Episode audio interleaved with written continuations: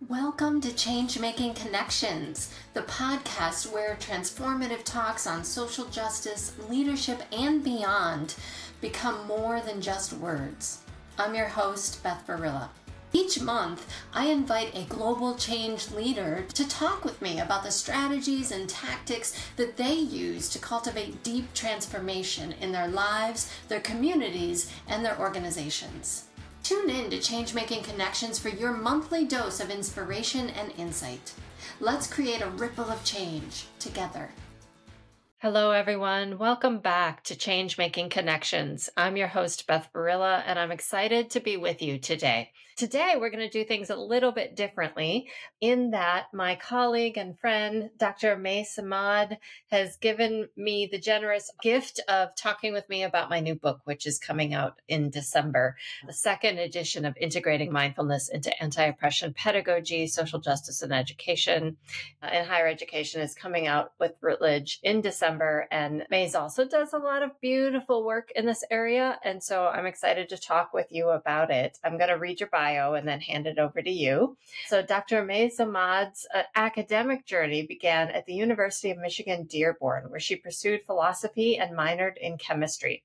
She earned a doctoral degree in cellular and clinical neurobiology with a minor in biomedical sciences from Wayne State University School of Medicine in Detroit. After a postdoctoral fellow at the University of Arizona's Department of Neuroscience, she joined Pima Community College, teaching a variety of biology related subjects. During her tenure at PCC, she founded their Teaching and Learning Center. Currently an associate professor at Connecticut College, Dr. Imad is interested in understanding the social determinants of student well being and success and conducts research on equity and pedagogy. Her work reflects a deep commitment to equity and justice in and through education. With fervor, she advocates for institutions to pay close attention to intergenerational trauma and to prioritize healing and well being. She is a Gardner Institute Fellow, AAC&U Senior STEM Fellow, and Mind and Life Institute Fellow. And our paths crossed through the Center of Center for Contemplative Mind and Society, Association for Contemplative Mind and Higher Ed. And you always just bring such beautiful, grounded energy and such heart centered questions towards equity and well being that I'm really excited to be in dialogue with you today. Thank you. Thank you. Thank you so much for inviting me I want to thank our listeners for tuning in and I'm really I'm really grateful for this opportunity. You know where my heart is pulling me towards is this this it's a curiosity about your personal experience with I'm going to call it liberatory pedagogy or liberatory higher education and juxtapose that with oppressive pedagogy and oppressive. So was it was it did you encounter the liberatory and then reflected on the oppressive or was the oppressive is what led you to seek other alternatives? Interesting interesting. Well i remember my first college class that was deeply transformational as an undergrad really exposed me to critical thinking. And then I went on to learn about the feminization of poverty and kind of feminist analyses of oppression in the world. And that was really, that really shaped my entry into social justice work.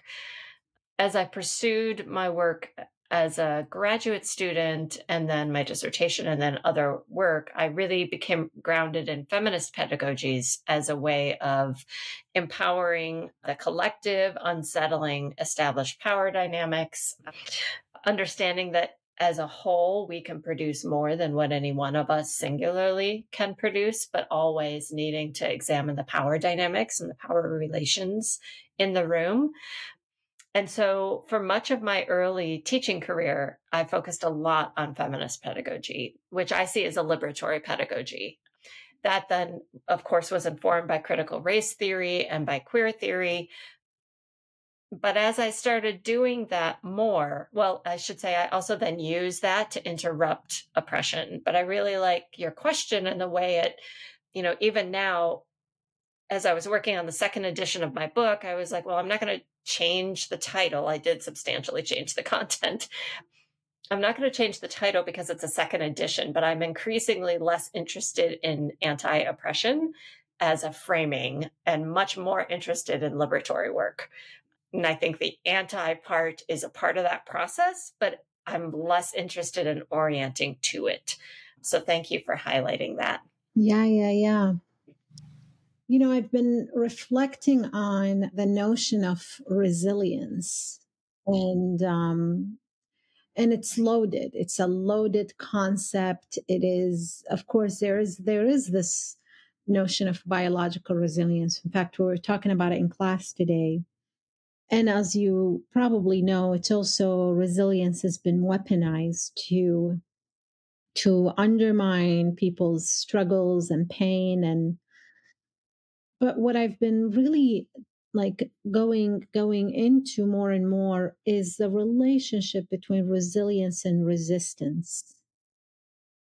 And resistance is how necessarily it is for there to be resilience and and those are that is res, resistance is a is a form of liberatory practice yeah so so i'm wondering if you could talk about how because in higher education despite of what we say about equity and social justice and and liberation, we are still dealing with systems of of oppression and systems that perpetuate monocultural Eurocentric ways of, of knowing and being.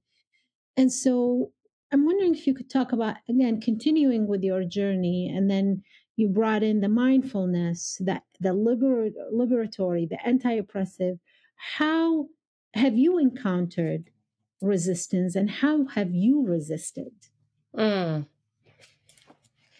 Interesting questions. So I, I think I'll tease them apart a little bit, just in my own thoughts. So to continue my journey a little bit, I had been teaching social justice through a gender and women's studies lens, intersectional analysis of power for years, but I kept feeling like there was something missing because I would feel so much dissonance, both in my own life and my own journey, but also in my colleagues and students, and that we would we would understand social justice as much as anyone can understand it intellectually, but we couldn't hold it in our beings for many reasons because we were operating in a system that had its own was enacting its own harm. Higher education is not inherently different from other institutionalized oppression systems, right? We can enact harm as part of higher ed as well. And then also just the layers of our being, being able to hold it in our bodies and work through the dissonance, do the healing from the trauma of oppression that needs to happen, do the unlearning from internalized oppression, dismantle the ways that we might embody privileges and supremacy that are so deeply ingrained we might not even realize we're doing it, or we might, and then why? What's the commitment to unpacking it? And mindfulness was my route into that embodied work. It was the place where I started to explore some questions and and find some paths for how do I take this anti-oppression and then liberatory work more deeply and be able to hold it with more integrity and then how do I offer some of those practices to my students knowing that some practices won't land, others will, but kind of planting the seeds. And that's when I started doing the integration. I'm getting in a roundabout way to the question about resilience and resistance. As I've been doing this work and working with you and so many other brilliant colleagues doing this work, I started to continue to explore mindfulness, but go more deeply into somatics as a whole body way of transformation. And mindfulness is kind of can be incorporated into somatic practices, but somatic work can also be a, a slightly different path. And so for me, I think many people doing social justice work or people who are holding identities, lived experiences that are marginalized in the societies in which they are living, in order to su- survive, often do resist to be able to express their voice, to be able to um, have some sense of self that resistance might be individual, it might be collective, it might be both. I think resistance without resilience and care can take a deep, deep toll. In part because I, I think about here AnaLouise Keating, colleague of ours, in her book Transformation Now, talks about the danger of always being in reaction or in opposition to that that that is a really important stance to take. It's needed at times.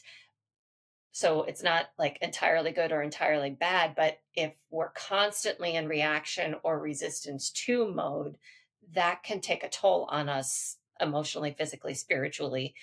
Resilience can be a really important way to find some grounding, find some care for yourself and one another, to tap into the inherent I do believe that life moves towards life, as Adrienne Maree Brown says, and that that there is a wholeness within us that we long for, that oppression has eroded away. And so, if we can, part of resistance is dismantling that and moving towards wholeness, like getting uh, working against the things that are blocking that wholeness and trying to recover it or rebuild it or reclaim it but I think we need some skills and support in order to do so. So I think resilience can be really powerful when infused with resistance, as long as, as you said before, it's not weaponized. It's not like put on marginalized groups that, oh, you're so, you know, you're so resilient, you can handle all this harm. That we don't want to do that. Um, we want to be changing the conditions. But I think we also want to acknowledge the inherent wisdom, strength, insights that marginalized communities have as individuals and as wholes. And I think your work, given that you come from more of a neuroscience and biological analysis than I do, I mean, I have that, but I, that's not where my research is. I think you'd also have some really interesting insights about what we mean by resilience and what its relationship is to resistance. Mm-hmm, mm-hmm. Yeah, thank you. I love that. I love how it's it's so interconnected and it keeps going back to you know almost as I as I watch you answer the questions I, am watching your body language. Mm. And so you mm. talk about the somatic and I feel it. Mm. Um, I see it. Yeah. So mm. I'm wondering if you could talk about mindfulness in the context of I mean, you talked a little bit about it mindfulness mm-hmm. in the context of social justice, in the context of liberatory work. And if you could perhaps both problematize it, but also share with us some where where is home when it comes to this mindfulness notion in the context of social justice? Oh, where is home? Hmm. Yeah. I'm not sure I know, but that is an intriguing exploration that I will pursue. The initial response, like my inner soma, my initial somatic response was to sink in and say, home is like deep within, not externally oriented, but it's a deep within. And for listeners, I'm kind of gesturing to my inner like gut area it's one that I envision as like interconnected in a web with everybody else's. So it's not individualistic, but it's also not external. It's a sinking in. I don't know if I will agree with that statement in a couple days, but that was my initial response. So I think mindfulness for me, as I mentioned, was my path into exploring these questions of embodiment. And I come at mindfulness both from a Western perspective, because I've been raised in the US, also from some Buddhist background, though I'm not well trained in Buddhism. And I've I have a kind of loving, lovingly critical relationship with mindfulness as it has often been taken up in Western circles. So I think that the practices, the self awareness, the eh, the very idea of coming at something, orienting to something as a practice, which I understand to be uh, almost ritualistic in its intent, like there's intentionality behind it, almost anything can be a practice if there's a a focus on it, a sinking inward, and orienting towards what it means, a coming back to it again and again and again, and being open to what the different insights or experiences might be. The idea of a beginner's mind, all of those things uh, are very similar in some ways to social justice work that we never get there. It's we make mistakes some days. We have to constantly come back to it. It always requires self-reflection. Both require compassion and empathy. Both might be an a turning inward, but I also think uh, in relationship to everything that's around us. I think where the complexity needs to come in, not that that isn't complex, but is that number one, I think we need to be careful of detaching practices from their cultural locations and traditions. So instead of cherry picking elements out of a really deep and long standing tradition and then pl- plopping them somewhere else, we need to be aware of the traditional contexts and make choices about how deep we go or whether we use them. We need to be mindful of cultural appropriation and who should be doing which practices particularly if we're introducing them in classrooms, which is a lot of what my book is about. And we need, for me, one of the really critical pieces is that social justice work brings. And so many more people are doing that integration of mindfulness and social justice than I was aware of when I first wrote the book. I think that has really developed in the past many, many years in beautiful, beautiful ways. But that some mindfulness practices, as they've been taken up in the West, are very individualized and they're very about self care and this kind of take yourself away from society, take a bath, take a massage, both some of which require leisure and financial time and access to do so that they're not accessible to everybody. And the idea is to achieve peace, like inner peace. But often, if you bring up political issues, you're accused of like disrupting the peace, right? That to me is not a kind of mindfulness I'm interested in a lot of the work that I do, like you do, and so many other social justice folk are doing when integrating mindfulness is to, it's another element that brings us in connection with one another. And in order to do that, we need to be aware of the power dynamics that are there, the identity, different identity locations and experiences what will help us be connected, what will help us stay connected across difference and through potential conflict and disruptions of power dynamics. I think some of the mindfulness practices with their heart centered element, the deepening of self reflection, the begin again over and over, a lot of that can be really, really rich when infused with social justice. I think the, the relationship also goes the other way, which is that I think some elements of social justice work can be, uh, you know, have been known to be really something that li- can lead to burnout culture because so much of the issues are so urgent to so many people's lived experiences. And how can we use mindfulness practices not just for self care, but for collective care and communities of care? And how can we also bring the mindfulness in when infused with social justice in a way that helps us tap into kind of a radical imagination and build different worlds right beautiful beautiful i know your book is is uh just offers so many insight on how to bring this and seamlessly embed it into the classroom how did it all start for you and what i'm asking is did you did you go in, wake up one day and say, This is what I'm going to do? Or were you hesitant? And what gave you, I guess, what encouraged you? Did you get pushback from students?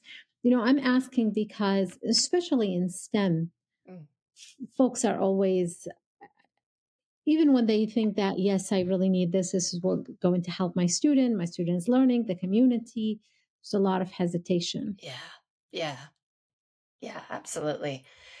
I did find pushback from colleagues and students. I think that part of what led me to try integrating it was because mindfulness and at the time yoga had been so critical in my own transformation the real the reality of doing some of those practices engaging in a community around them and realizing there were whole layers of my being I wasn't tapping into that were sources of strength and also possible sources of derailing what I cared about. And that that the mindfulness and the yoga practices at the time and now the somatic work were ways of deepening the the social justice work that I cared about. So because I had explored that in my own life, I started uh, and seeing where a lot of students and colleagues were struggling that felt familiar.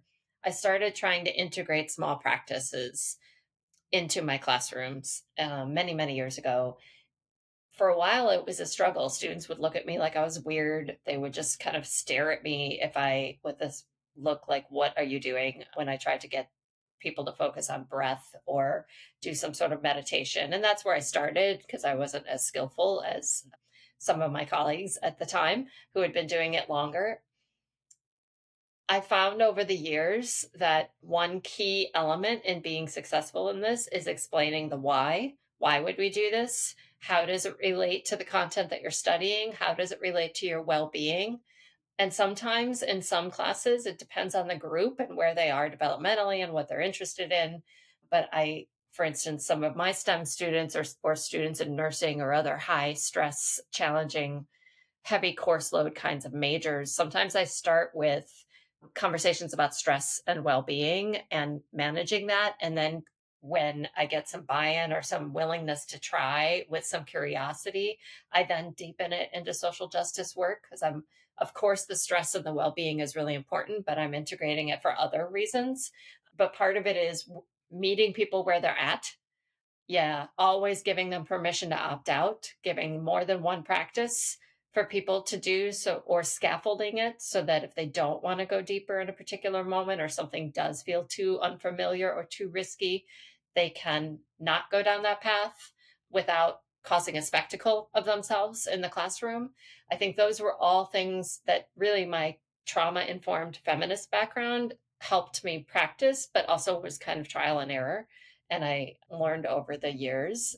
One of the other challenges, of course, I face, and I think in STEM you probably really face it, is the pressure of how do I take time to do this when there's so much course content to cover? Yeah, absolutely. Yeah.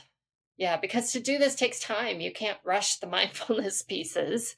And especially when you're in fields where there are like external accrediting bodies or certain kinds of content that have to be covered because it's all sequential or something like that, it can be really like, how do I fit this in? Right. And students can be, I need to prepare for the test. Why are we doing this? And so, again, helping them understand that they will be more successful at their studies the more they can access their well being. And this is one way. try to make sure that I never suggest that it's the, the, the only way or that this X, Y, and Z practice will work for everybody, but I try to expose them to different practices and help them understand that knowing what doesn't work for them and why can be just as valuable and can lead them on the path of finding, like, okay, that didn't work. What might work for me? Yeah, yeah. You know, when I um, I uh, teach a course called Autonomic Nervous System Regulation, and for a long time I focus. It was purely intellectual, and then I began to see that I was really doing the just uh, uh injustice to the students by not really doing the experiential. And I was nervous, and I started doing the experiential, and it was like I was working with sponges. They kept wanting more and more. They would say, How come we didn't know this? And what was the most I, I felt so empowering for the students is when they say, It works. it works. It works outside the classroom. Like this, find your breath, find your center is what I often heard. And it really gave me so much then I felt empowered by the students witnessing and bearing witness of the the power of of this work. So, yeah. In fact, I remember having to miss class one time and um, and I told them we're going to have a substitute, and you know my substitute is uh, the substitute is my colleague, and she's really good, and and they said, "What about our meditation?" Like they, that was the concern for them. It was really, I was so touched that, you know, they, I didn't, they, they, their body was speaking. Yeah. yeah. Yeah. I found students often have similar reactions. And for some students it, it doesn't resonate, although I I see it as kind of planting the seed and when they need it may not be a meditation, it might be something else, but when their life presents in ways where they need some way to regulate or some way to ground, I think knowing that that exists out there somewhere might send them on a path of finding what will help and support them. But I also have had experiences where students look at me like it's weird in the beginning and then partway through the semester they're begging for it and I yeah. try to remind them that like you don't need me to create these spaces for yourself Mhm. even just a couple breaths here or there as a practice it's not going to fix oppression or injustice but there it's resourcing you can draw upon to help you continue the process of transformation. And i think that that's super super important um, and also part of the transformation and, and learning process of higher ed. I mean i think that one of the downsides of higher ed at least in many disciplines not some like dance or some other kinds but in many disciplines it's so cerebral and it's so fast paced that it runs counter to bringing our full selves into our learning process that I see myself, particularly as a feminist teacher, teaching gender and women's studies and teaching around social justice issues, that part of my work is to help students find their voices and figure out where they want to contribute and how they want to contribute to their communities and learn the life skills that will continue to empower them and help them work towards a better world and taking care of yourself and one another has to be a Mhm. part of that process. mm-hmm. Yeah. Beautiful. So I'm wondering, speaking of taking care, this this is a lot of work. How do you how do you take care of, of take care of yourself that you don't get burned out and and especially since sometimes this work can bring up things wounds trauma so how do you attend to your center Mm-hmm. if you will Mhm. yeah Yeah, good question. I'm on that learning journey. I have learned that I really need ritual in my life. And that can be as simple as every morning I get up, I have my cup of coffee in a mug that a friend of mine made me.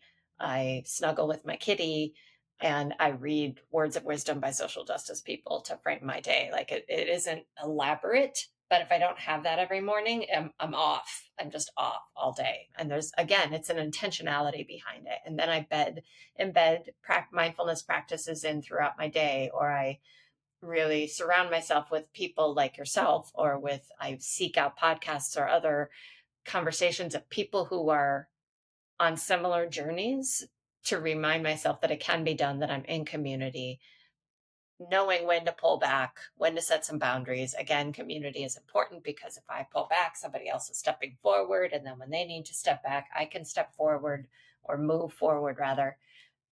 I think the point that it can really bring up things for ourselves and our students is really important to because oppression has disembodied so many people and cut us off from our embodied experience and caused trauma to so many people currently and intergenerationally. The process of re embodying can be really, really messy. Some people might not be ready for it the institutional space of a classroom might not be the space for it. Any particular group of people, some are more supportive than others. Some, you know, there might be cumulative or microaggressions happening that make a student be like, I'm not doing this next to this person or near some, you know, all of that stuff is happening. Which is why I think it's really, really important to bring a both a trauma sensitive and a healing centered approach to how, if, or why we integrate these practices to allow students choice. That's part of trauma centered work. To cue our colleagues in student affairs, in counseling services, and other kinds of advisory and support people, if eh, eh, so that we have resources to send people to if people need additional support. And to provide students with off ramps or recentering or re regulation practices because you know I, i'm very clear with myself and my students i'm not a counselor. This is a classroom not a counseling space so there are some things that you know we don't necessarily want to go into and yet trauma is a part of oppression. And so it's in the room whether we name it or not and it's in our lives whether we name it or not. And so if we can model even developing the ability of hey i don't want to go there today. That i don't have the capacity that's a boundary that's really important for people to develop for themselves. Here's what i could do instead. Here's the resource i need. Here's an off ramp for me in this practice. And again not just individually we don't want to put the responsibility on the individual but i kind of hold that tension between even as we're changing wider systems of oppression and building collective communities to support one another, I think individuals also want and need some agency. So it's not their responsibility to always be resilient in an oppressive system. And what are some options in their tool belt that they can draw on that can help them feel more empowered and give them some abilities to regulate when it's important to regulate, to center, to reach out to people when they need to, right? I see that as a life skill. Yeah.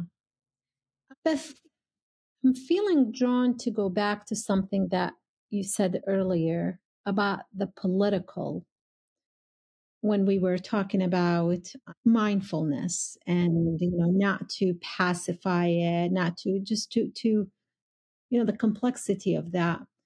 And like you, I have experience, especially when we talk about, I mean, especially in STEM, we talk about issues of equity and inclusion, and it's it's welcome as long as you stay neutral. And and there, there's this, you know, science is not political, or our job is not to be political. We shouldn't be political. And I just fundamentally disagree with that. So I'll just be very honest. I'm wondering where do you think that's coming from? This push against the political, which in and of itself is a political. I'm wondering what, what's what's your insight with that?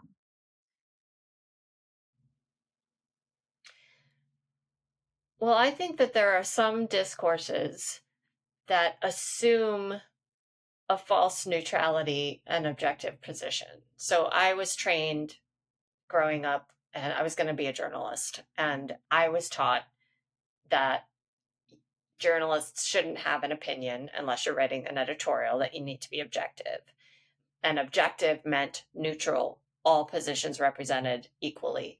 I think much of, though, at the risk of making a sweeping generalization, I think much Western science also assumes a particular kind of neutrality. And I say Western because I think that there are other indigenous scientific perspectives that, that take different approaches. But I think what's in that, you know, from a feminist perspective, I always argue that all perspectives are political, that political sometimes gets used to say either like electoral stuff, but not our daily life, or it's like political means you are challenging what is in ways that we don't want to go. We just want to talk about objective knowledge. And yet, all knowledge is situated. Who's asking the questions? Who's being interviewed? What what studies are getting funded? What's happening with the results? Who's included? Who's not included?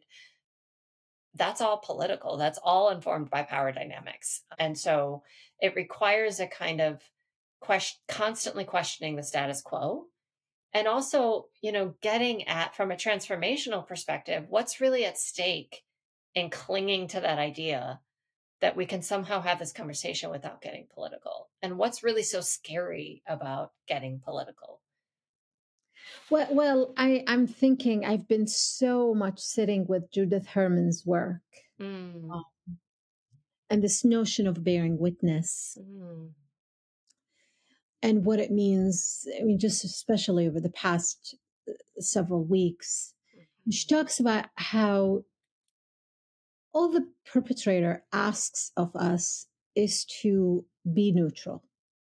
You know, you see and then you just keep keep going. and it's easy. It's easy to just do that. However, the victim, survivors ask more of us, which is to bear witness. And that is an actionable thing. And so, you know, I wonder if this pushback against, oh, let's not be political, let's not take a stand, let's not, let's be neutral, because it challenges that status quo that you talked about. It pushes, it resists against oppressive system, whether it's at the individual or community level. And the narrative is no longer, or the, the control is no longer in the hands of the perpetrator. Mm-hmm. Yeah. Mm-hmm. Yeah. Mm-hmm. So I'm wondering if you can, and you know, we're we're coming to an end here, to to bring in contemplative practices. You know, that's it's a lot of your work involves contemplative practices, and I'm and and perhaps some people, some of our listeners will wonder what is the connection between mindfulness, contemplative practices, and on a day to day basis, do you have your own practices? Do you do students bring their own practices? And yeah. Mm-hmm. good question. You know i think originally i used the term mindfulness in my book as a kind of more accessible term than contemplative practices or contemplative pedagogies.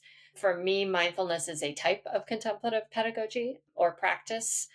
And since writing the first book and connecting with you and other people in the contemplative pedagogy world, I've engaged and explored so many more different types of practices um, and different traditions. I do have my own. And as I say in both editions of the book, I don't think you can teach contemplative pedagogy unless you are engaged in contemplative practice yourself. Uh, what that looks like can be quite varied, but you need to be doing your own practices and your own reflections, especially if you're going to ask students to. Just like I think you need to be engaged in your own social justice journey to be teaching about social justice issues. I like to create spaces for students to bring in their own. I think that's really, really important. I think often they have them, they just don't call them mindfulness or contemplative practices. But if you ask them, how do they handle stress? And you get them beyond the I go get more coffee or I watch about a bunch of Netflix, they often have some practices that they rely on and they love to learn from one another. I think it can be really helpful. Um, there are contemplative practices, though they come by different names in every cultural tradition, I think. They look different, they have different functions, they're called different things. But, but I think one form of healing and moving towards liberatory pedagogy and a liberatory world is helping people who have been severed from their practices find some path back or to claim them if they have some relationship to them that can be fraught. It can it's not all it, it often brings with it a lot of pain. Robin wall kimmerer talks about that some grieving. But contemplative pedagogy can also help hold that. I mean it, the the idea that whatever arises is the work I think it's true in both contemplative pedagogy and social justice. And I see contemplative practices as deepening social justice work or having the potential to do so, and vice versa, so that we can all become more skilled and more connected in building a better world. So, thank you. Speaking of building a better world, you know, this work can be tough. And sometimes I look and I think, oh, so much, we have so much to do. Mm-hmm. And I, you know, I often go back to the teachings of James Baldwin. And he, James Baldwin says, I live a hope despite my knowing better. Mm. What gives you hope? Mm. Connections with people like you. Yeah. my students and the excitement and passion they bring, which looks different at their age when they're traditional college age students than I'm feeling in my mid 50s. So that's inspiring. So much amazing work being done out there. This book is much more grounded. It still draws on academic backgrounds, but it's much more grounded in the public and popular realm. Activists on the ground or people doing public community work that are integrating embodiment and social justice work in really creative ways. And that is so inspiring to me.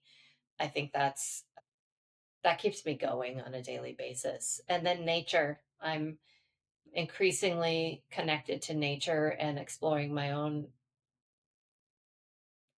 artistic practice, whatever it may be, because it helps me connect to a different part of my being. And I find myself more nourished after that. So, and I really, I talked about this in an earlier podcast with, with Keith Edwards, drawing on Kari Grain's book that it, that hope too is a practice. So I remember that on days when I don't feel at all hopeful that it's a practice. It will ebb and flow but I can feed it, I can seed it, help it grow, and that I'm only here because people have done the work before me. And that itself is hopeful. Beautiful. Wow. So I can I can keep talking with you for yes. And I and I also want to be mindful of the time. What else would you like to add to to share with the listeners that that I that I didn't go into.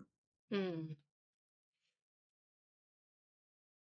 I feel like now as much as any time, but it feels it feels really important now that we develop our capacities as human beings to be with really complex emotions and differences that we learn how to be with each other across those differences and through the rough spots as we're trying to dismantle systems and change power dynamics, I do think power dynamics clearly privilege some groups, but I think they cost everyone our humanities, including those that are privileged. And so I feel like we're re- we really need heart-centered work right now that includes fierce social justice work but with a tenderness of heart and an ability to be present with all the complexities and messiness of all that is.